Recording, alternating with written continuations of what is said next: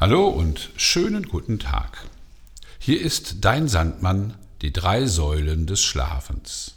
Ich bin Rainer Hausmann, schön, dass ihr dabei seid. Was sind die drei Säulen des Schlafens?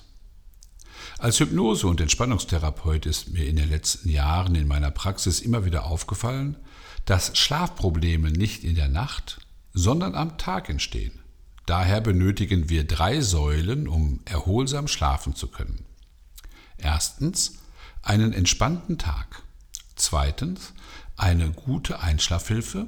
Drittens persönliche Hilfe bei individuellen Problemen.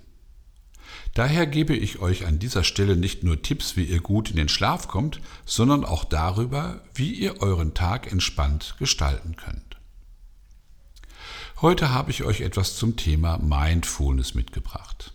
Unter Mindfulness verstehen wir die Achtsamkeit der eigenen Gedanken oder auch, wie wir es schaffen, negative Gedanken ins Positive zu lenken. Der Begriff Mindfulness wurde vor über 35 Jahren von der Psychologin Ellen Langer geprägt. In vielen Experimenten beweist sie eindrucksvoll, dass wir mit unseren Gedanken nicht nur in der Lage sind, unseren Alltag positiv zu gestalten, sondern auch unser körperliches Wohlergehen zu beeinflussen. Eine der vielen Versuchsreihen möchte ich euch heute kurz vorstellen. Im Anschluss daran schauen wir, wie wir dieses Wissen in unseren Alltag integrieren können. Aber jetzt erst einmal zu Ellen Langer und dem Experiment. Vor längerer Zeit ging sie mit einem Ärzteteam in ein großes New Yorker Hotel. Hier bat sie alle Zimmermädchen zu sich. Diese wurden von dem Ärzteteam durchgecheckt, also auf Herz, Niere, Kreislauf, Muskelanteil, Fettanteil und so weiter. Danach wurde die Gruppe in zwei Gruppen aufgeteilt. Die erste Gruppe wurde gebeten, genauso weiter zu arbeiten wie bisher, also ganz einfach. Die zweite Gruppe forderte sie auf, sie in einen anderen Raum zu begleiten. Dieser war groß, weiß, lichtdurchflutet mit einer positiven, edlen Ausstrahlung. Hier warteten zwei Fitnesstrainer auf die Gruppe. Sie sagten, dass sie eigentlich in Hollywood ausschließlich mit den ganz großen Stars arbeiteten. Alle Schauspielerinnen und Schauspieler sehen nur so gut aus, sind nur so erfolgreich und begehrenswert, sagten sie, weil wir sie in unserem Fitnessstudio trainieren. Dieses Training kostet normalerweise 4000 Dollar die Woche. Die Zimmermädchen hätten allerdings heute die einmalige Chance, vier Wochen völlig kostenfrei nach diesem extrem erfolgreichen System zu arbeiten. Das löste natürlich große Begeisterung und Jubel bei den Frauen aus. Und in dieser euphorischen Stimmung verteilten die Trainer die Workout-Pläne. Hier gab es Fitnesspunkte für die verschiedensten Arbeiten, also zum Beispiel Betten machen 15 Fitnesspunkte, unter dem Bett sauber machen 18 Punkte und so weiter und so weiter. So ergab sich eine Liste von Aufgaben und Punkteverteilungen. Das Programm arbeitete die Gruppe vier Wochen lang. Nach einem Monat wurden alle Zimmermädchen wieder zusammengerufen und von dem Ärzteteam erneut durchgecheckt. Das Ergebnis? Die Gruppe, die jeden Tag ganz normal weitergearbeitet hatte, war körperlich auf dem gleichen Stand wie vor einem Monat. Bei der Gruppe, die nach dem Fitnessprogramm gearbeitet hatte, waren die Gesundheitswerte deutlich verbessert. Sie hatten durchschnittlich vier bis sechs Kilo abgenommen und gleichzeitig Muskeln an Bauch, Beinen, Po und Armen aufgebaut. Alle Beteiligten der zweiten Gruppe sagten einhellig, dass sie den besten Monat im Hotel durchlebt hätten. Und das, obwohl sie die gleiche Arbeit erledigten, nur mit einer anderen, positiven Einstellung zum Job. Übertragen wir das Experiment hier in unseren Alltag. Ich beobachte in den Unternehmen, für die ich arbeite, immer wieder folgende Situation. Die Mitarbeiterinnen und Mitarbeiter wachen morgens auf und springen gehetzt aus dem Bett. Ihre ersten Gedanken gehen sofort in die Richtung, wie furchtbar der Tag werden wird. Welche Kundinnen und Kunden sie wieder nerven werden, welche Kolleginnen, Schüler oder oder oder. Wie schrecklich ihre Chefs oder Chefinnen sind. Mit diesen Gedanken fahren sie dann zur Arbeit und natürlich ist die U-Bahn wieder einmal überfüllt, die Ampeln rot und das Wetter grauenhaft.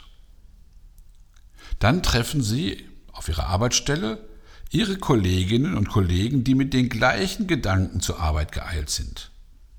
Hier tauschen sie sich aus, pushen sich negativ in die Höhe und bevor die Arbeit überhaupt erst begonnen hat, sind sie alle schon entnervt und haben einen Puls von 180. Und das, obwohl noch gar nichts passiert ist. Dabei hätte der Tag auch ganz charmant werden können. Jeder kleinste Tropfen bringt nun das Fass zum Überlaufen. Und sie fühlen sich darin bestätigt, dass dieser Tag, wie schon vorher angenommen, furchtbar sein wird.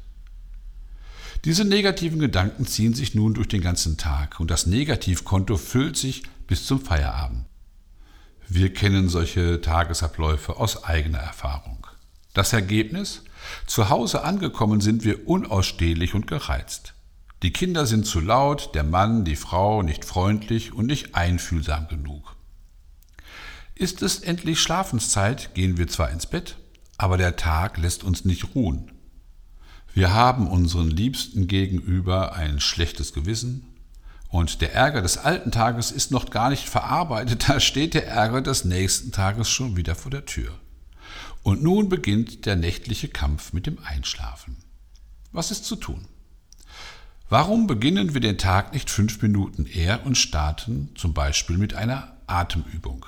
Danach, und das ist kein Witz, grinsen wir eine Minute lang so stark wir können. Dabei ziehen wir die Mundwinkel so hoch wie irgend möglich. Keine Angst, ist ja noch keiner wach, euch sieht niemand. Der Grund dafür ist folgender. Wenn wir lachen, klemmen wir mit unserem Kiefer einen Nerv ein, der eine direkte Verbindung zu unserem Gehirn hat. Wird der Nerv eingeklemmt, stimulieren wir unser Gehirn. Es denkt, na, wenn die oder der so lange lacht, scheint es ihr oder ihm ja super zu gehen. Und schon stößt das Gehirn Glückshormone aus. Ist kein Witz, ist wahr. Wenn euer Gehirn nach dieser einen Minute positiv und heiter gestimmt ist, dann bitte ich euch darüber nachzudenken, worüber ihr euch ganz besonders heute freut. Was wird Positives passieren? Freut euch auf die Menschen, die euch gut tun. Ärgert euch nicht schon im Vorfeld über die, die euch möglicherweise ärgern werden. Und macht euch noch einmal ganz klar bewusst, dass ihr eure Gedanken steuern könnt und nur ihr alleine entscheidet, ob ihr heute glücklich oder unglücklich sein möchtet.